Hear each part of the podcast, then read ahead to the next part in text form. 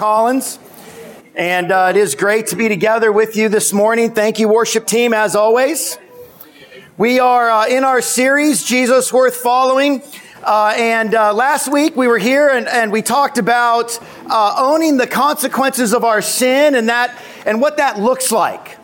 Well, today I want to I just want to make a point that anybody who's been a Christian any length of time already knows this, but that is that becoming a follower of Jesus isn't always easy. So there was this preacher in a small church and his practice was every month he liked to go and visit various uh, members of his church. And on this day, it was time to visit one of the older women in his church. And so he went to her house and she invited him in as always. And he sat down at the table and she offered to make some coffee and went into the kitchen. And while he was there, there was a, a bowl of peanuts on the table. And uh, he realized he was a little hungry. So he asked the lady, called into the kitchen and said, you mind if I have a few peanuts? And she said, sure, go ahead. And so he began sort of popping the peanuts in his mouth one after the other. And, and you know, with snack food, it's, it's hard to, to stop, right? I mean, chips, pretzels, whatever. You just, you just sort of keep going. Well, before you know it, the, the minister ate the entire bowl of peanuts. So the woman came out with the coffee and sat down and he was feeling a little embarrassed. And so he said, listen, I'm so sorry. I, I don't know what happened. I kind of lost control there and I, I ate all of the peanuts. I'm really sorry. And she said, Oh, don't worry about it. Ever since I lost my teeth, all I can do is suck the chocolate off of them anyways. sometimes, sometimes it's not easy to be a Christian. Let's pray. Father, it is great to be together this morning and thank you for this time. And we pray for your spirit to be with us and minister to us today. It's in Jesus' name we pray. Amen. Amen. We're going to Mark chapter 15, verse 42. It says it was preparation day. That is the day before the Sabbath. So as evening approached, Joseph of Arimathea, a prominent member of the council who was himself waiting for the kingdom of God, went boldly to Pilate and asked for Jesus' body. Now, as you know, we've been in a series, and the series is basically a study of the Gospel of Mark. And we've followed Jesus everywhere he went, even after his death in this occasion, through, through the pages of the Gospel of Mark. Today we are at his death. He, I mean, last week, I'm sorry, we talked about his death, and now we're talking about his burial. To just sort of recap the last week of Jesus' life, he entered into Jerusalem on a Sunday, the triumphal entry, Palm Sunday, to tens of thousands of people cheering for him and calling him the Messiah and, and praising God as he entered the city. Then on Monday, he returned into the city to the temple and he cleared the temple of the money changers, upsetting the temple authorities. On Tuesday, he returned again and got into a whole bunch of arguments with the temple authorities. Wednesday, he took the day off. He stayed in the city of Bethany, was anointed by a, by a woman and had dinner at Simon the leper's house. And then Thursday, he returned to the city in the evening for Passover. He had Passover Thursday night. They went out to pray in the garden. He was arrested. He was taken early Friday morning before two different trials, one at Caiaphas' house, the high priest. He was found guilty of blasphemy in a bogus trial. And then he was taken over, rushed over to Pilate to get uh, a, a, conviction for treason so that he could be executed on the cross. Pilate waffled, but eventually did uh, sign off on his crucifixion. And then he was uh, whipped. And by 9 a.m., he, the crucifixion was started. And by 3 p.m. that day, he died. And so now it's sometimes between, it's sometime between 3 p.m. and dusk. You see, for the Jews, the day started at sundown. And being that it was a Friday and, and, and the sun was coming down in just a matter of hours, Saturday would have be, would, would have uh, started, would be getting ready to start. And so they called Friday preparation day because it was the day you got ready for the following Saturday, which was your day of rest, the Sabbath. And so Joseph of Arimathea wanted to get Jesus' body off the cross before sundown because if he didn't, Jesus would remain on the cross all through Passover. It wouldn't be until the following uh, Sunday would anybody be able to do anything about it. We're going to talk more about that in a second. But it says here that Joseph of Arimathea boldly asked for the body of Jesus. Now, all four gospels talk or mention Joseph of Arimathea. Mark says that he was a member of the Sanhedrin. That is the Jewish ruling body. That's like their Supreme Court. And they were the ones who ultimately made the decision to get Jesus arrested and executed. Now, Joseph didn't agree with their decision, but he was part of that body. John tells us, the Gospel of John says that he was a secretly a disciple of Jesus. As I said already, Luke tells us that he didn't agree to what the Sanhedrin wanted to do to Jesus, and Matthew mentions that Joseph was well off. He was rich. Now, what makes his appearance before Pilate so bold? Well, it was unusual for a person who wasn't related to a person who was executed to ask for their body. That was out of the norm. Joseph of Arimathea wasn't related to Jesus, and yet he went to Pilate and asked for Jesus' body. That was a bit unusual, and that was kind of a bold thing for Joseph of Arimathea to do. The second thing that makes this request so bold is that going to Pilate and asking for the body of someone who was convicted of treason was very risky because you would be associated with that person in Pilate's mind. And so now you would be suspect. You might be considered treasonous too. And that was a very dangerous thing. Yet Joseph, regardless of that, went to Pilate to ask for Jesus' body. Lastly, Joseph was essentially becoming secret no more. He was coming out of the closet as being a Jesus follower. A new, new, new definition on that phrase. Maybe that's the original use of that phrase. You know, we came out as Christians back in the old days when it was dangerous and it was risky to your life. Well, Joseph is coming out and he's, he's declaring himself to be a follower by going and asking for the body of Jesus. And that put his relationships, his peer group, and him at odds. He had a lot to lose in terms of stature and uh, reputation among his peers. You know, following Jesus really isn't all that easy, especially when you have something to lose. When I first became a follower, I was in my early 20s. Now, I'm, I don't consider myself the stature of a Joseph of Arimathea. I wasn't on any Supreme Court and I wasn't well off. I was Joseph of Woodland Hills. and I became a follower of Jesus, but I had something to lose. I had friendships. I had a circle of friends and even family members that becoming a follower of Jesus changed the dynamic of those relationships. It did affect those relationships. Fortunately, many of my friends, most of them, we, we've remained friends. We adjusted, we adapted, we've ma- remained friends. By the grace of God, a number of my family members have become disciples themselves. Amen. But some didn't. Some friends were lost. There was a loss. There was something risked in becoming a follower of Jesus. Now, if you're visiting with us, one thing I like to do, I don't do it all the time, but one thing I like to do is I like to have some dialogue with you. And I have a question for you. When you, if you're a Christian, I want you to think back on your conversion. What did you risk at that time? What was risky for you in becoming a follower of Jesus, yes. Your relationship with your mom. Okay? Yes. Your relationship with your husband.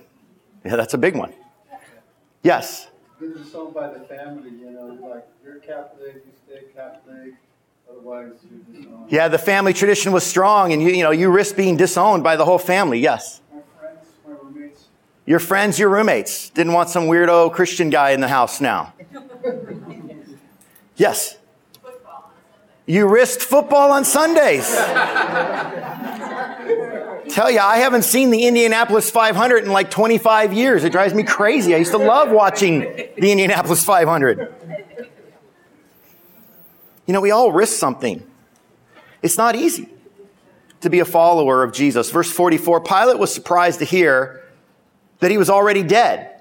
Summoning the centurion, he asked him if Jesus had already died. When he learned from the centurion that it was so, he gave the body to Joseph. So Joseph brought some linen cloth, took down the body, wrapped it in linen, and placed it in a tomb out of, out of, uh, cut out of rock. He then rolled a stone against the entrance of the tomb. Mary Magdalene and Mary, the mother of Joseph, saw where he was laid. So as the story goes, Joseph of Arimathea appears before Pilate, asks for the body, and Pilate's actually surprised that Jesus is already dead. Remember, Jesus, the crucifixion for Jesus started at 9 a.m. and he died by 3 p.m. That was un- unusual. Normally, crucifixions would last, you know, quite a bit longer, even, even into days. The Romans liked it. The more brutal and the more grotesque, the better. And especially in the case of someone convicted of treason. As a matter of fact, the Romans' practice was to leave people convicted of treason on the cross until they were literally eaten by the animals. And they did that as a warning to everyone else. They wanted you to know when you came to the city that this was going to happen to you if you did anything to violate Roman law. Now, this passage is very interesting to me because it seems oddly specific. There's all this detail about the death of Jesus Christ. Pilate's surprised. He asks for the centurion to get confirmation. The centurion gives it to him. He releases the body. Joseph goes through all this in detail. Uh, Mark gives us all this detail about how he was buried and the stone and the tomb and all that kind of stuff. And it really is quite fascinating to me that there's so much detail. And the funny thing is, is that critics, skeptics read this passage and they find a problem. They, they argue that this is a passage that proves that the Bible is inaccurate. And one of the things they say is that Pilate would have never given the body to Joseph of Arimathea. It would never have happened. And in fact, they would be right most of the time. The Romans did not feel necessary to do anything for anybody uh, related to or friends of someone convicted of treason, except in a few documented cases. And these are actually documented. Historians have actually found records that prove this. For instance, in the case of a peaceful uh, uh, um, province in Rome, if, if your province was overall peaceful, the Roman law was that you don't upset the natives. And so whatever local customs they had, you generally went along with it as long as the people were compliant. Well, in the case of Jesus hanging on the cross, there was actually a Jewish law in Deuteronomy that said anyone hung on a tree, meaning executed, needs to be buried before sundown. That may sound weird to you, but in the ancient world, it wasn't normal to bury people.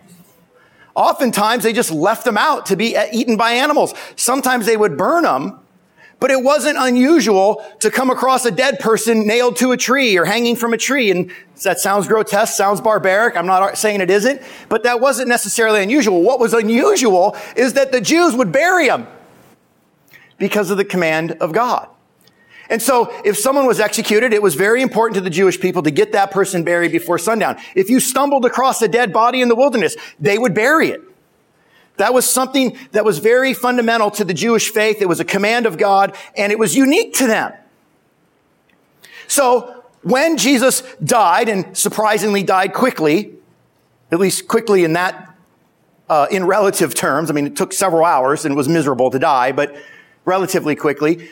When Joseph asked for the body, he was only following custom. He was following local custom, local Jewish practice there in Jerusalem. And at this time, even though there were lots of revolts and there were lots of riots and the Jewish people were pretty hot-headed and they were very nationalistic, at this time, overall, there wasn't a whole lot of conflict. So Pilate would have been obligated by Roman law to, to defer to the Jewish custom.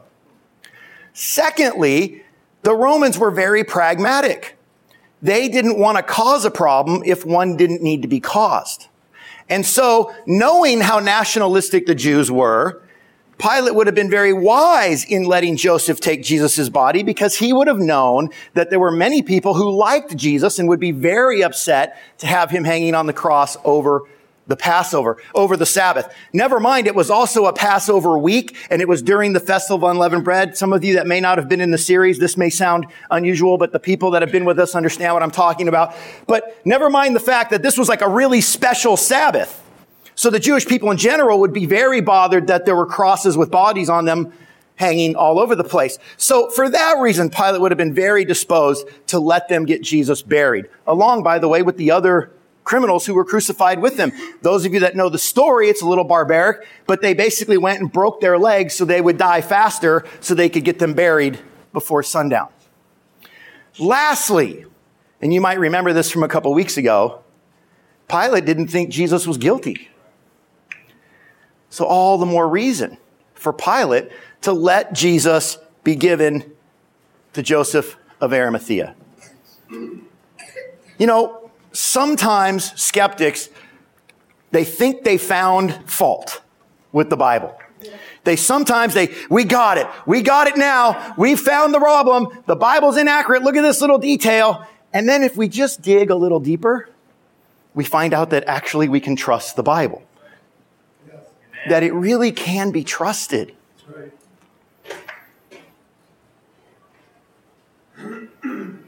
And so I want to encourage you to not be afraid of what the Bible says. You can stand on it.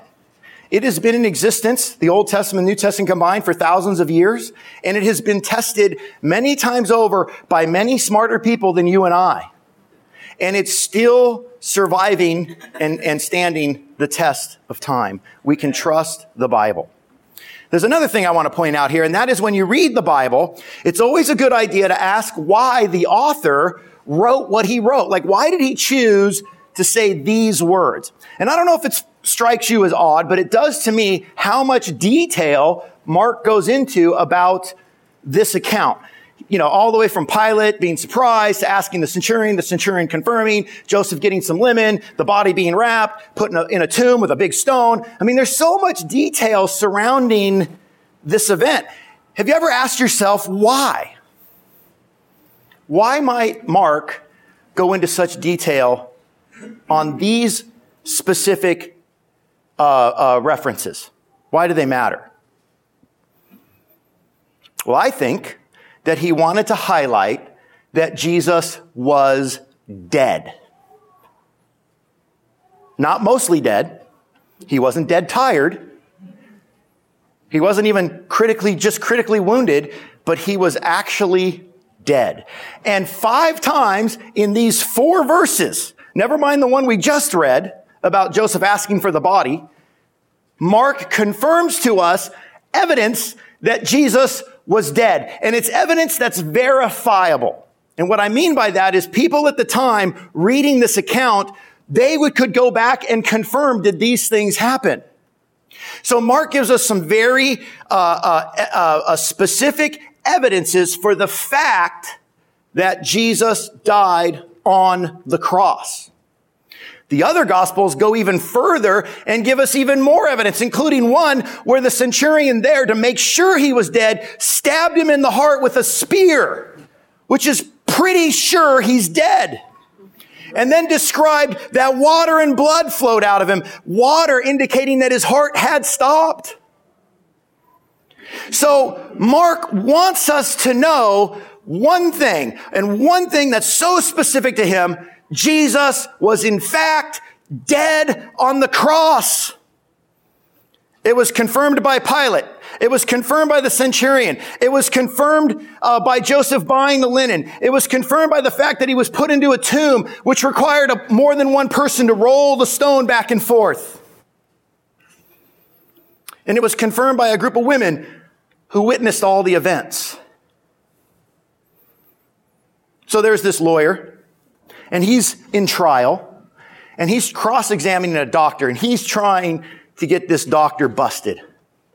And so he says to the doctor, before you performed your autopsy, did you check for a pulse? And the doctor said no. And the lawyer said, doctor, before you performed your autopsy, did you check for blood pressure? And the doctor said no. And the lawyer said, doctor, before you performed your autopsy, did you check for breathing? And the doctor said no.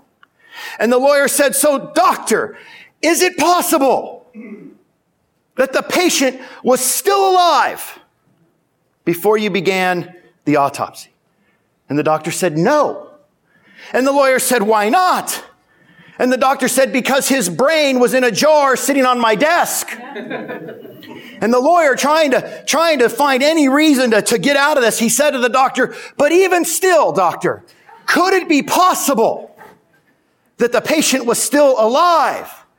And the doctor said, yes, I suppose it's possible. And it's also possible that he might be a lawyer. the fact is, Jesus died on the cross. Friends and foe alike witnessed the event. It's indisputable fact. So why? Why? Why is it so important for Mark to drive this point home? Why does he want you to know that?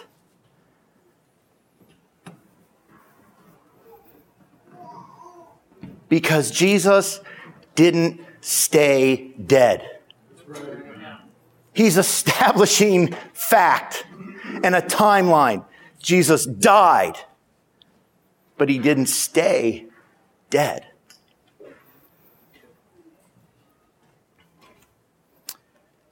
Verse uh, chapter 16, verse 1. When the Sabbath was over,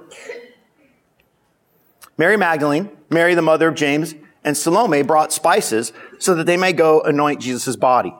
Very early on the first day of the week, just after sunrise, they were on their way to the tomb and they asked each other, who will roll the stone away from the entrance of the tomb?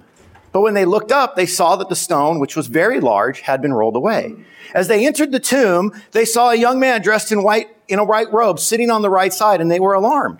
Don't be alarmed, he said. You are looking for Jesus the Nazarene who was crucified. He has risen. He's not here. See, go, see, see the place where they laid him, but go, tell the disciples and Peter he's going ahead of you into Galilee. There you will see him just as he told you. So Sunday morning comes around, Passover's over. Finally, they can go and finish the burial process. They kind of had to hurry up getting Jesus in the tomb. The women go back and they want to finish the process. Jews had a very particular set of rituals about how to entomb someone. They didn't actually embalm them. They just used a lot of spices and et cetera to cover the, cover the, uh, the odors. And then after a year, they would go back in, collect the bones, and then they would actually bury them in a sarcophagus or something like that. So the tomb was kind of the, the place where your body returned to dust, so to speak. So they come back to the tomb, and to their surprise, it's open. They go in, there's an angel standing there, Jesus' body's gone, and he tells them, hey, go tell the other disciples, he has risen. Now, this is really cool if you're into this kind of stuff. But Mark does something really interesting with the text here. He uses two Greek words and he puts them right next to each other. He juxtaposes them to make this point. The first word is right here, oh, is right here, where it says, who was crucified. That word is sarturo in the Greek. It's one word that means who was crucified or the one who was crucified. And immediately after that word is another word for he is risen. And that word, one word, is, oh, I just forgot it. It, it is, uh, exerio. And it means he is risen. So Mark puts these two words together. Saturo, exerio. He was crucified. He is risen. He is making a loud and clear statement that Jesus didn't stay dead. He rose to life and it's unexplainable. It's a miracle. It's amazing. And he just puts two words up there. Saturo, exegeo. Look at that. It happened. Two words that don't match. They, they're totally in conflict with one another. But that's what Mark says. He was dead. He is risen. And then he does something even more weird. He goes on to tell the story, and we believe this to be true. I do of the, of the first people who witnessed this resurrection, who were aware of Jesus coming back to life, were women. You say, why, why does that matter? Well, because at that time, women were not considered credible witnesses. They weren't considered reliable. And so Mark, you, you know, explaining and admitting, I don't even want to say he used it as a, as a technique. It was an admission that, oh yeah, and by the way, it was women that discovered this. If you were a reader in those days, or if you were a person that heard this story, you would immediately go, you're trusting the women? Really? You know how those women are. They can't be trusted. But I believe Mark is continuing to tell the story because it makes the point even stronger. The fact that it was women makes you go, wait a second. I need to dig a little deeper. I need to know a little more here. How can that even be possible? In other words, if you were writing the gospel, you would not say that women found Jesus alive. You would, or resurrected. You would say it was a group of very uh, skilled scientists who did all kinds of tests. You would want to pad your argument. You would want to make it sound good. But using women doesn't make it sound good in those days. Forgive me. Don't shoot the messenger. That's in those days. So the fact that he uses, uh, tells the story of the women is all the more reason that causes us to want to know more. It causes us to go, wait a second. I need to explore that. How can that be true? You know something? God is not afraid of your questions. He's not afraid of your doubts. In fact, he invites the examination. If you're new to God's word or new to your faith, I want to encourage you, ask the questions. Don't hold back. God is not afraid. Every question you have can be answered. But now, let's have some fun because I love doing this and I love learning new things. Let's talk about these women for a minute. There were three of them mentioned. Mary Magdalene, who's really becoming one of my favorite characters in the Bible. Mary Magdalene is the only person mentioned at all three critical events at the end of Jesus' life. I'm not saying there weren't other people there, but she's the only one mentioned at being at all three. She was there at the crucifixion, she was there at the death. I'm sorry, she was there at the crucifixion and death. She was there at the burial and she was there at the empty tomb. Now, there were other people around, but for some reason she's mentioned. The other interesting thing about Mary Magdalene is she became a follower of Jesus months, maybe, maybe a year and a half earlier because he cast seven demons out of her. And pretty much she never left his side after that, even to the, to the cross. The other woman mentioned here, the mother of James. We know almost nothing about her.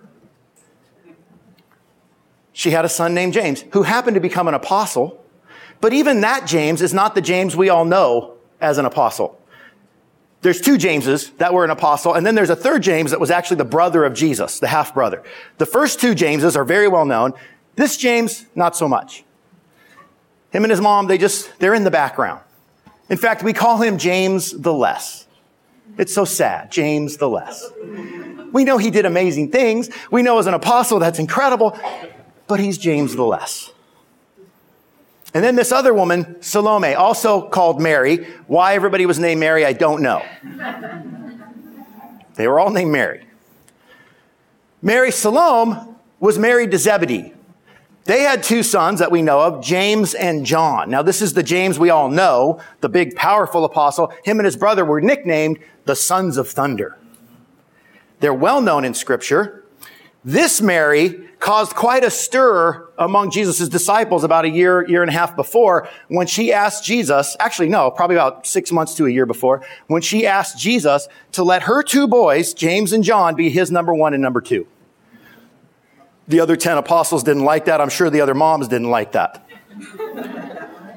but getting to know who these women were doesn't help the case, does it? It's like, wait a second. Not only is it women that are telling us that Jesus rose from the dead, but not only is it women, but it's a sinner, it's a wallflower, and it's a tiger mom. Why would I believe any of them?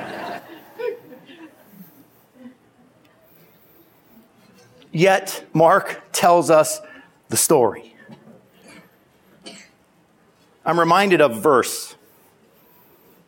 God chose the foolish things of the world to shame the wise. God chose the weak things of the world to shame the strong.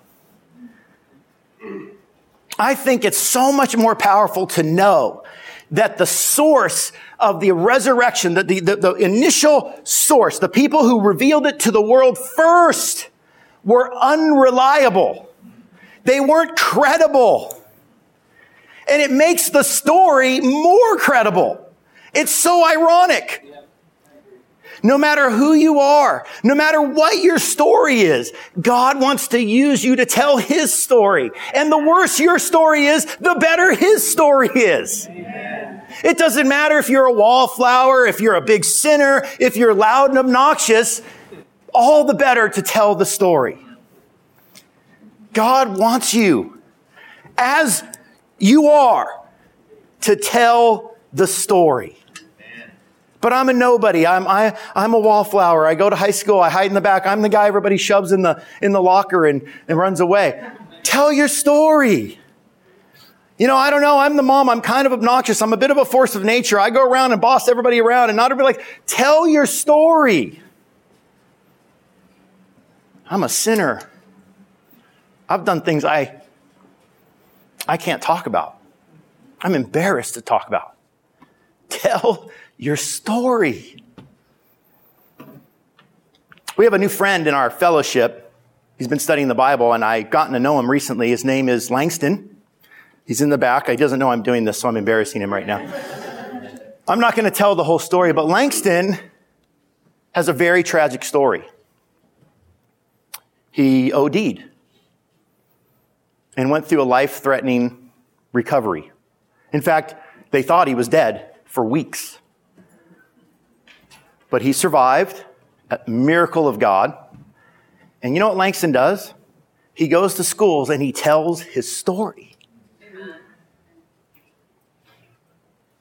You say, yeah, but man, my marriage isn't the best. Yeah, go and tell your story. You say, yeah, but my kids aren't what I, yeah, go and tell your story.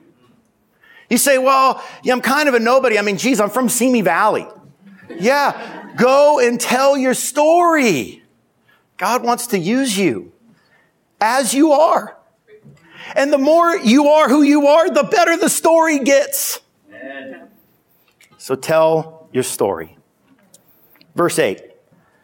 Trembling and bewildered, the women went out and fled from the tomb. They said nothing to anyone because they were afraid.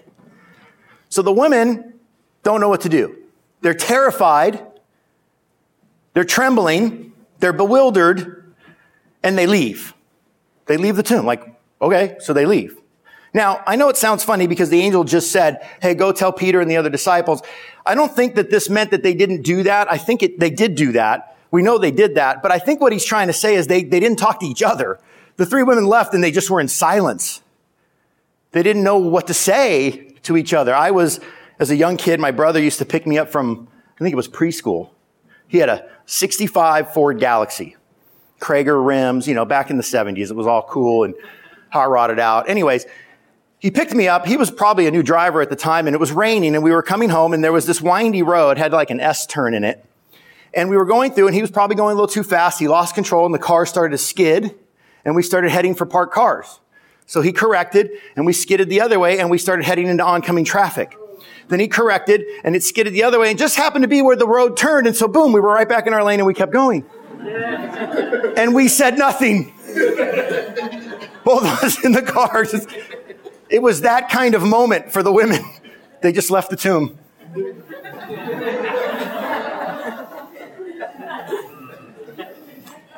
Now, if you have a Bible in front of you, you're going to notice that there is verses 9 through 20 in the Gospel of Mark.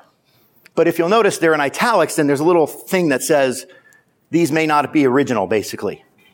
So there's a, there's a, there's an addition to this book of Mark. There's an ending that scholars aren't sure if it was Mark wrote it or not, if it was intended to be there, or did Mark intend to end his book here? It's kind of a debate. So what they did is they said, here's where the gospel ends as far as we know, but then here's this addendum that is historical, and it doesn't conflict with anything else the Bible says, so we're going to add it because there is evidence that it could be the actual ending of Mark, but we're not sure. We're only sure that the book ends here. Now, we're not going to talk about that today. We're going to talk about that next Sunday. We're going to conclude the series, Jesus Worth Following. I went back and looked. It's been over two years that we've been doing this. We're going to conclude finally. Thank God. Next Sunday, and we're going to look at those verses. So let's, let's leave those for next Sunday. But just uh, think for a minute. Remember when I said you got to ask yourself, why would the author do what he does? Why does he say what he says? I want to ask you, and this is audience feedback here. I want your, I want your answer to this. Why do you think Mark ended it like this? If that's true, why so abruptly? What are your thoughts? You're all stumped. Bueller. Anybody want to take a guess? There is no right or wrong, by the way. We're guessing. Yes. Well, I think that, you know, those of us that have been disciples for a while, we've been in moments where it, you just don't understand, you know, and your brain is not enough. You gotta give yourself time for God to make it understand. Interesting. You know, I've, I've been in a couple of moments, not like that dramatic, but it just makes no sense. So you gotta give time to make sense to you. Mark just ended it there to let us process. Yeah. Masood. I don't think Mark ended there. I think the scripture has been lost. I think there are more. There might be more. But if, if he ended there, what might be a reason? Yes. I think the reason is because he wants, uh, he's looking at his audience and telling them, okay, so what do you believe happened? Interesting. Oh, I like that one. Yeah, it's almost like a cliffhanger. Like, hey, what do you think? Yes. Perhaps, in kind of in the same vein, uh, by leaving it like that, it kind of puts an exclamation point on it, and it just kind of puts it there, and it's kind of like a pause for effect, so to speak. You know, A pause for effect. He just ends. Boom. And then we're just like, what do we do now? Yes. One, well, two more. Yeah, three more. Go ahead. Um, With what you said before, that it's possible, well, it was real to them, but people weren't going necessarily listen to women, that you have to find other evidence, and that there is other evidence in the Bible. It, it leaves you wanting more. Yes. Yes. I, I think maybe because the impact that it had on them, they left because they were afraid. I mean, in their mind, the impact, okay, what just happened? And if this is true, oh my God, you know, what do I what do I do with that? How do I process that? Yes. And they were left in this moment of just that's a powerful moment. It's, uh, I listen to this podcast that I love called uh, uh, Hardcore History. And the guy talks these intense historical stories. He's a very good historian. He tells you the whole detail. And then like he has these pauses where it'll be like, you know, and 30,000 people died. And then there's a sound effect. Boo. and it's like that. Let's, it's like boo. Someone over here. Yeah. I think it's the cliffhanger. The cliffhanger. It's, it's, one- it's, let's leave it here so that you'll come back for more. Want more. We want, leave you wanting more. Yes. So does excellent writing, storytelling, Excellent storytelling. or a show on TV. This would have been a great season finale. Right. A great season. I love that. Season finale, yes. Also, it would have been so easy for him to just say, okay, then Jesus rose from the dead, he appeared to his disciples. But by doing this, he's making them believe. Have faith. Yes, it's almost like you, you, the, you don't want the status quo ending. You almost want it like that to make you, it pushes you towards faith. One last one. Or, okay, we'll keep going. Yeah. He ran out of paper. He ran out of paper or ink. Yes. Um, well, I know what I feel is that when I realized that Jesus died on the cross for that, I was actually afraid. Yeah. Yes. You kind of relate to the feeling of fear and trembling. Yes. Daniel. Someone, someone probably burned the, like, Pharisees or someone else who didn't want to believe. Yeah, the manuscript might have gotten lost or torn up. That's right. Very possible. Okay. Now, some people, some scholars will say, well, he wants you to finish the story with your story. It ends with this story, and now you write your own story, right? I like what a number of you said. I think he wanted us to end where they ended in fear and trembling. If it's true, if this is true, he wanted us to end with fear and trembling. Think about it. Sunday, Jesus entered the tomb. They're, they're like, yeah, the Messiah. And they're in his entourage. They're like, yes, this is gonna be awesome. You know, uh, Tiger Mom's over there. Yeah, James one and two, you know, and all that's going on. They're all excited. He gets into these arguments Monday, Tuesday. They're like, yeah, Jesus, you're doing it. It's great. Everybody loves you. And then he's crucified.